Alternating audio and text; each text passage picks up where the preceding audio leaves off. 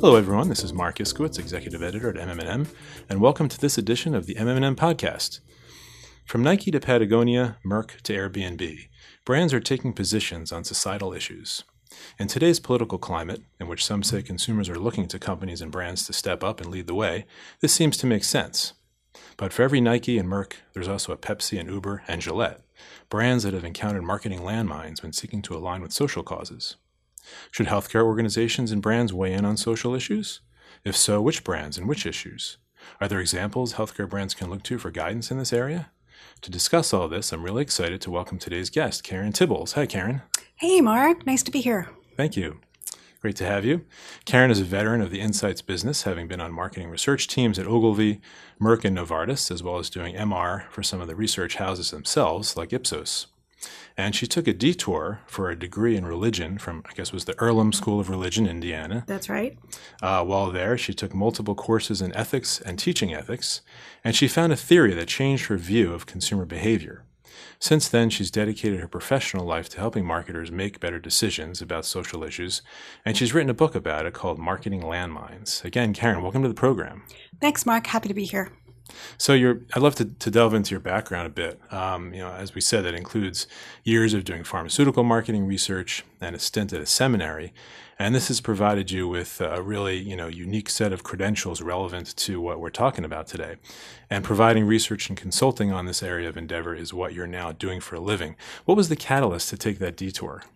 Well, I was at Merck um, working on early stage new products. Um, I had spent a lot of years working on launching uh, products. I launched two hypertension products for Novartis, and I launched Saphris for uh, Merck, uh, which was not a great success. Diovan and Lotrel were wonderful successes, but Saphris not so much. Um, and then I went to early stage products, and you know that was fine and good. But then I woke up one morning and had a, a religious calling. I literally had a religious calling, um, and I said, "Oh, that's why I had to go to seminary." I had these thoughts for a long time about becoming a minister, and it hadn't made sense to me, and all of a sudden it did. Hmm. And uh, Merck was in the middle of downsizing, and they offered a package, and I volunteered. And uh, six months later, I was enrolled in seminary. No, the, yeah, that's amazing. So, um, you know, the, the, the background of, of, working in pharmaceutical marketing research, and then you know, going into uh, a religious seminary does not necessarily, you know, uh, strike one as the as a natural segue. Uh, but so talk about, you know, what was your experience in, in seminary when you, when you got there? Yeah. So no, it doesn't make any sense, and I I totally did not know what I was there for. Well, I, actually, I, I sort of knew what I was there for. I was there because I thought there needed to be an organization to support people um, who religious people who wanted to apply their faith to their business life. Um, so hmm. that's what I went there to do, and I helped to create an organization that would do that in the Quaker community. It was a Quaker mm-hmm. seminary, hmm. um, but that wasn't really that didn't make me come alive. It was important work, but it didn't make me come alive. And what I what I realized after having been in seminary for a while is that I have been my whole life obsessed with understanding human behavior, like totally obsessed with understanding human behavior. And that's why I loved market research. That's why I love the insights business. And and then I was doing the same thing in seminary. I was trying to understand how people apply their faith to their business life. So here I am doing the same thing, but in a slightly different way. And when I went to do my thesis, um, I found this theory by Jonathan Haidt and Jesse Graham called moral foundations theory. And that theory just totally changed the way I looked at why people do what they do. Hmm. It just really explained so much of what had baffled me. Um, cultural issues like why are religious fundamentals so uh, so caught up in uh, the abortion issue when there's nothing in the Bible about abortion. Like it didn't make any sense to me. Mm-hmm. Uh, but when I looked at the moral foundations theory, all of a sudden the light bulbs went off, and I said, ah, that's what's going on. Mm-hmm. So this moral foundations theory, moral foundations theory, which is uh, Jonathan Haidt and Jesse Graham's uh, theory, which Jonathan Haidt wrote a book on it called The Righteous Mind. And The Righteous Mind is a great book, but it's kind of long, and it's kind of dry, and it kind of doesn't tell you what to do about what with this theory. But as I dug into it, I found um, some other researchers who've done research on moral reframing, um, Rob Willer and Matt Feinberg. And um, Rob Willer has this wonderful TED talk, which I highly recommend, on how to have better political conversations. But he hasn't published a book, and I, so I wrote my book Hmm. first of all to make um, uh, Haidt and Graham's theory a little bit tighter, and I've tried to make it very concise and easy to read. I hope you agree, Marc. Yes, yeah. Now you mentioned the TED Talk in the book, and uh, uh, and your your framework. Obviously, you lay out in the book. Yeah, yeah. And I thought he was missing some things. So I, I fixed up his theory a little bit. And then I add the moral reframing part and, and make it really relevant to marketers. hmm Right, right. So, the, you know, tell me a little bit more about the book, since you mentioned that, and uh, you know, you say that you know um, a, to to do um, a priori research on whether to uh, what the fallout could be, if you will, of, of, of taking a societal stand for a brand is a very time consuming endeavor. But there is a framework that is practical in an advertising environment, right? Yeah, there's a shorthand. I mean, people self identify as either liberals or conservatives. And that drives a lot of behavior and a lot of attitudes um, that really explain the differences in our society. And the moral foundations that, that Haidt and Graham identify, there's five of them, and liberals are high on two of them, and conservatives are just like moderate on all five. And so you can tell which tribe, liberal or conservative, people belong to by kind of words they use and the values that they espouse. hmm And it's a really good shorthand way to do research. It's just one question. It's not hard. it's a good way to recruit. You know, I'll go back to my market research route. It's a really good way to recruit um, people. And I did a study last year, um, doing uh, looking at liberals and conservatives and attitudes towards the drug industry, Mhm. um, which I found some really interesting differences when I did that that way. Was that a direct, um, you know, function of uh, your prior life working uh, for pharmaceutical companies, um, or just something that you kind of decided to do, you know, based on your experience with the book? I was so intrigued with how this theory played out in life, in real life, that I wanted to explore it with the drug industry. And I, I did present this at the Intellus conference last May. Mm, Okay. Um, and it was attitudes towards the industry and attitudes towards um, drug prices specifically. And I was trying to get out what was driving the attitudes towards the prices. And no surprise, the exact same reaction I got in seminary, I got in this in this study, uh, where people would vilify, and I'll, I'll use that word very advisedly. Um, you know, when I met people in seminary and they found out that I used to work at Merck, they would look at me like I came from the evil empire. Instead of working at a company that was trying to save people's lives, literally, I was working with people who were working to save people's lives, and that was just not recognized. Mhm, mhm. And, you know, again, they thought I came from the evil empire. Once they got to know me, they sort of said, oh, okay, maybe it's not as bad. But, but you know, I, I just faced this over and over again. It was just so sad Mhm. that the drug industry isn't respected for the good that it does. And were there findings of that study that you did? Um, any, any surprises there?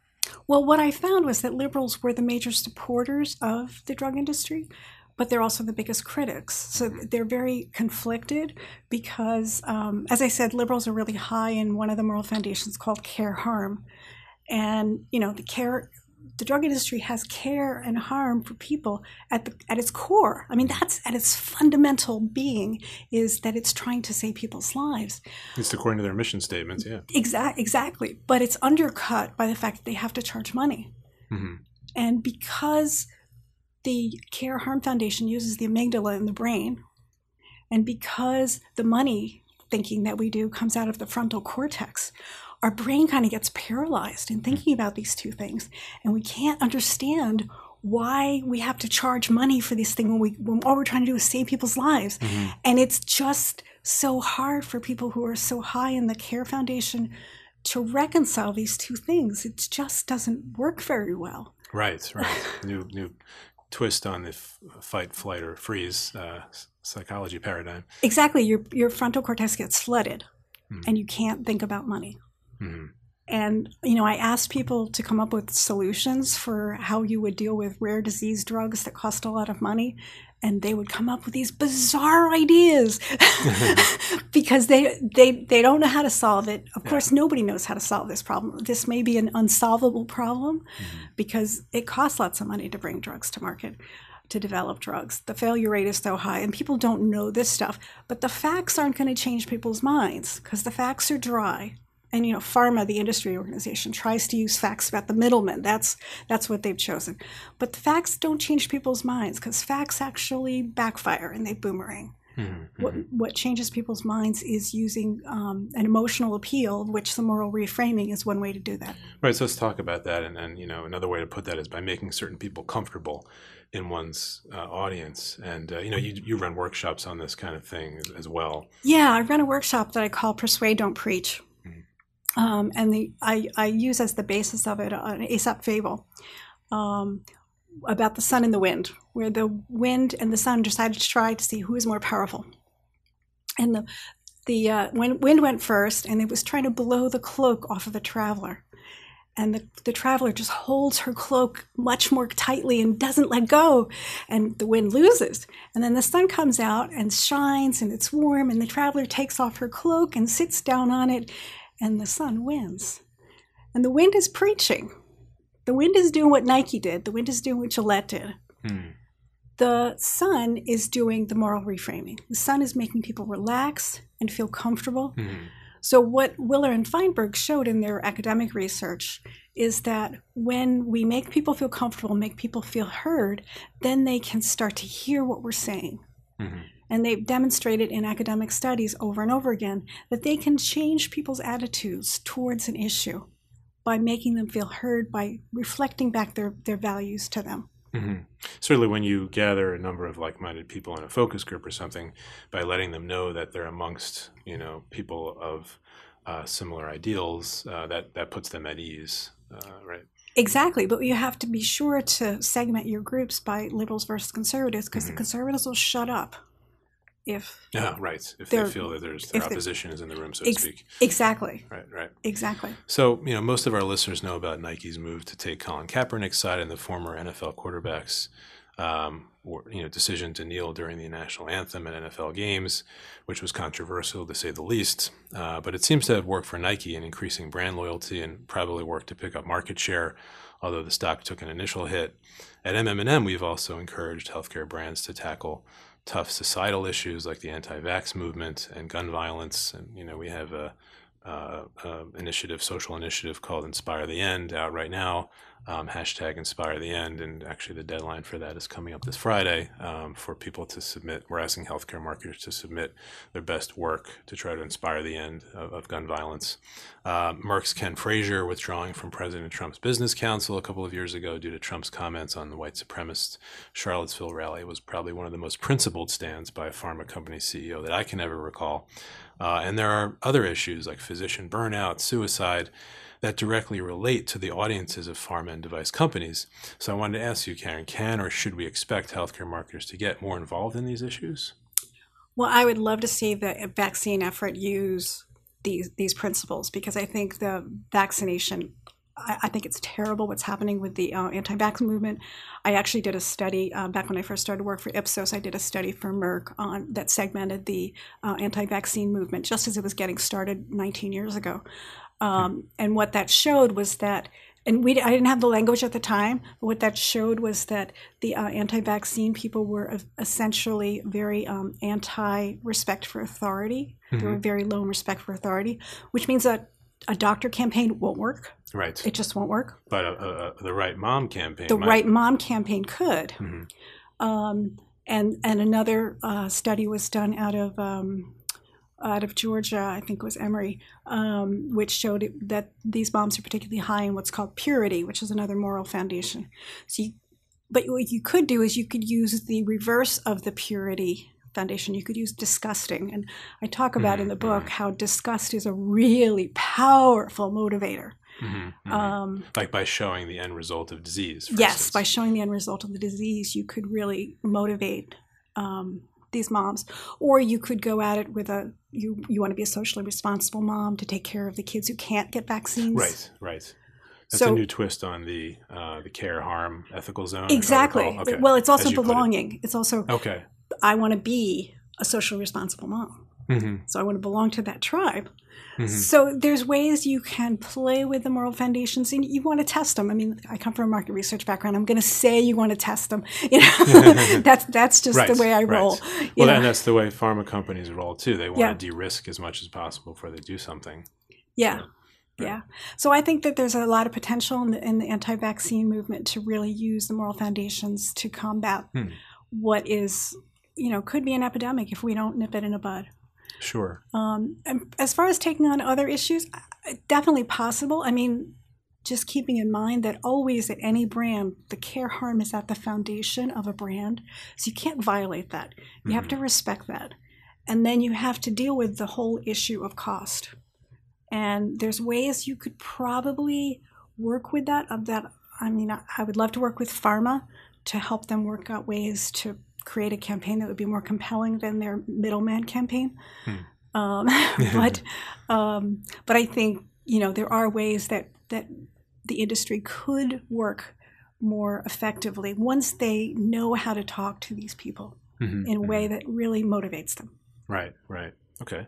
Um, and and on the flip side, you know, what might be keeping them away? Might be an obvious question, uh, considering even for non-healthcare brands, this is a tricky area. But It is tricky. it is tricky, and it does. Um, it is hard to do. Willer and Feinberg did research to show that only nine percent of people can actually do it. These these ideas that I'm talking about are invisible to us. We think that we know the right way, and we think that the other group is is being unreasonable and not really being ethical. well, we think of them as the enemy, and to to say, well, you might have a point.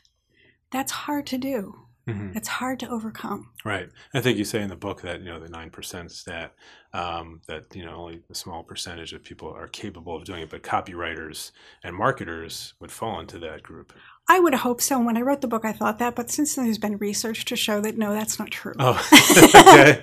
A, a that gentleman by the name of Andrew Tenzer out of England did a study of marketing Hmm. and advertising folks and compared it to the general population. And he showed, no, they're Hmm. about the same. back. Wow, interesting. Okay, they're about the same. Okay, it's uh, really is a polarized society. Yeah, it? it really is a polarized society. And by talking the way we're talking, we're making it worse. right. When Oh, we really? preach, Okay. we make things worse. hmm hmm We just, you know, the reactions to, among conservatives to the Nike and Gillette campaigns, they didn't change anybody's mind. I mean, it, it worked for the Nike brand, but it worked for the Nike brand because their target audience was young liberals. Okay. It didn't work for Mhm, right. Gillette because their audience wasn't. hmm And Gillette just took a, P&G just took a write down of the Gillette brand. I mean, Mm-hmm. it really didn't work for Gillette. Right. It worked for Nike. Nike's sales are up full year um, 7.5%, Okay. but it, you know, so it works if your audience is the right audience and if you're aligned with it. But if you're not aligned with it, if you really don't understand who your target audience is, and this is like fundamental 101 marketing, understand who your target audience is. hmm hmm If you don't understand your target audience, you're going to fail. So the answer is it depends on, and as you say, on the target audience. Um, and you know, I I was we were chatting, you know, prior to in the green room, so to speak, uh, prior to going on air, and I and I and I asked you, you know, can they really afford to be neutral? Um, you know, a lot of non-healthcare brands are saying we can't really afford to stay on the sidelines and still main, maintain our relevance. In Nike's case, perhaps that, that they were right in, in saying, okay, we can't stay on the sidelines. We need to take a stand considering our audience. Um, but I'm not sure that really applies for healthcare brands. And then you pointed out that healthcare brands um, are actually taking stands, even though they might not know, with their media choices, right? That's right. Um, we just had an example in the last um, few months with Novo and Allergan pulling ads from a Fox show because of a statement made by the host. Um, so when our media choices, in essence, are are making statements about who we support. Um, but the interesting thing that I don't think healthcare marketers realize is that uh, conservatives are less likely to respond to DTC efforts than liberals, at least according to what they say. hmm So, I, th- I um, found that, that fascinating that um, you know, uh, something in the makeup of conservatives uh, makes them, uh, you know, respond differently to, to DTC ads. Yeah, they're more likely to have high respect for authority, so they're more Mhm. likely to just do what their doctor says. They're less Mhm. likely to challenge what their doctor says. Right. Right. Liberals are more likely to make their own decisions. And DTC ads, obviously, the call to action is see Ask your your doctor. Ask your and if you're not if you're not comfortable asking your doctor, if you just you're going to scoff at that. that's right. Right. That's right. That's right. Yeah, so that makes you- sense. as a DTC marketer, you could be wasting your money by targeting the middle of the country with your DTC ads. And that's a great example of how you could use the ethical zone framework that you put lay out in the book, and you could apply it to segmentation and, and messaging, um, and um, and other you know aspects of, of brand building. Um, are there are there any other uh, applications that, that kind of come to mind? Um, I'll just go back to the care harm because care harm is just at the center of all pharmaceutical companies. So every time you do an ad, you need to to really um, and and I think I think marketers know this. I think they do it already instinctively, but it's just at the center. Um, but somehow, as an industry, the drug industry has to get over this: how much drugs cost, or the drug industry is going to be in real trouble. Right. So, what is the the pricing uh, dialogue or controversy? How is that affecting um, the calculus of whether healthcare brands should um, weigh in on societal issues? It makes it it opens them up to charges of hypocrisy. hmm Right. Um, because if you if you come in on a societal issue and your your house is not totally in order and you're viewed as being part of the evil empire, it's not really going to work. hmm So, So, I would Dara Prim should not be the one weighing in on societal issues. Uh, absolutely. Martin Shkreli uh, uh, uh, has a lot to answer for in this in this world, um, as does a couple other people, such as uh, companies like Mallinckrodt and um, a couple other ones. Um, but though you know what, oh, and uh, EpiPen. But you know what? What I find interesting about those is those are all examples of really old products. Those aren't branded new products. You don't see that same sort of criticism of the branded new products. So there is some reticence to Mhm. criticize branded new products. I mean, there's a huge sticker shock for the cost of um, the new uh, spinal mu- muscular atrophy drugs, and Zolgensma. yes, um, there's a huge sticker shock, and people just are totally overwhelmed by how much that costs. Um, but they do understand that it does take money, so it's it's a hard decision. It's it, I, you know, there's no easy answer. Mhm, I wish I had an easy answer, but I think I've got a tool that can help people parse through it in a slightly different way that can help them get to a better answer. Sure, yeah. Um, and that's, you know, a really nice, you know, sort of segue to tell people, hey, you know, check out the book um, by increasing your understanding of, of these ethical zones and the potential minefields. Um, if nothing else, we can increase understanding, you know, and, and perhaps in our own little way, decrease the, the polarization, um, at least in, in the marketing, from, from a marketer's point of view. Um, but, um, you know, uh, you you say in the book uh, fairly early on, I think, or it might be toward the very end, that marketing is generally regarded as unethical.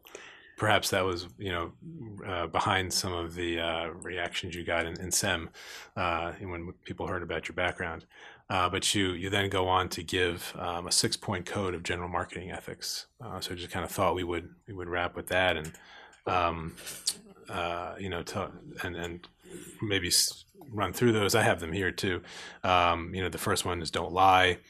Uh, second one, don't be something that isn't in your customer's long-term best interest. Third one is precise targeting is good ethical behavior, but consider how those who aren't in your target will react if they do see it. Don't do anything that leads to increased fear or polarization or to poor outcomes systematically. Use fear and disgust responsibly and be respectful.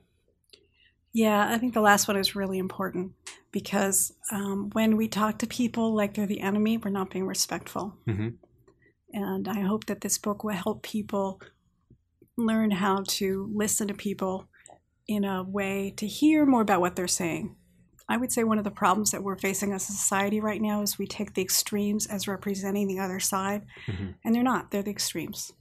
Right. Um, so we need to come up with a way to listen to people more carefully, and I'm hoping that this book and the, the free workshops that I offer um, will help people come to a way to listen to people more responsibly. Mm-hmm, mm-hmm.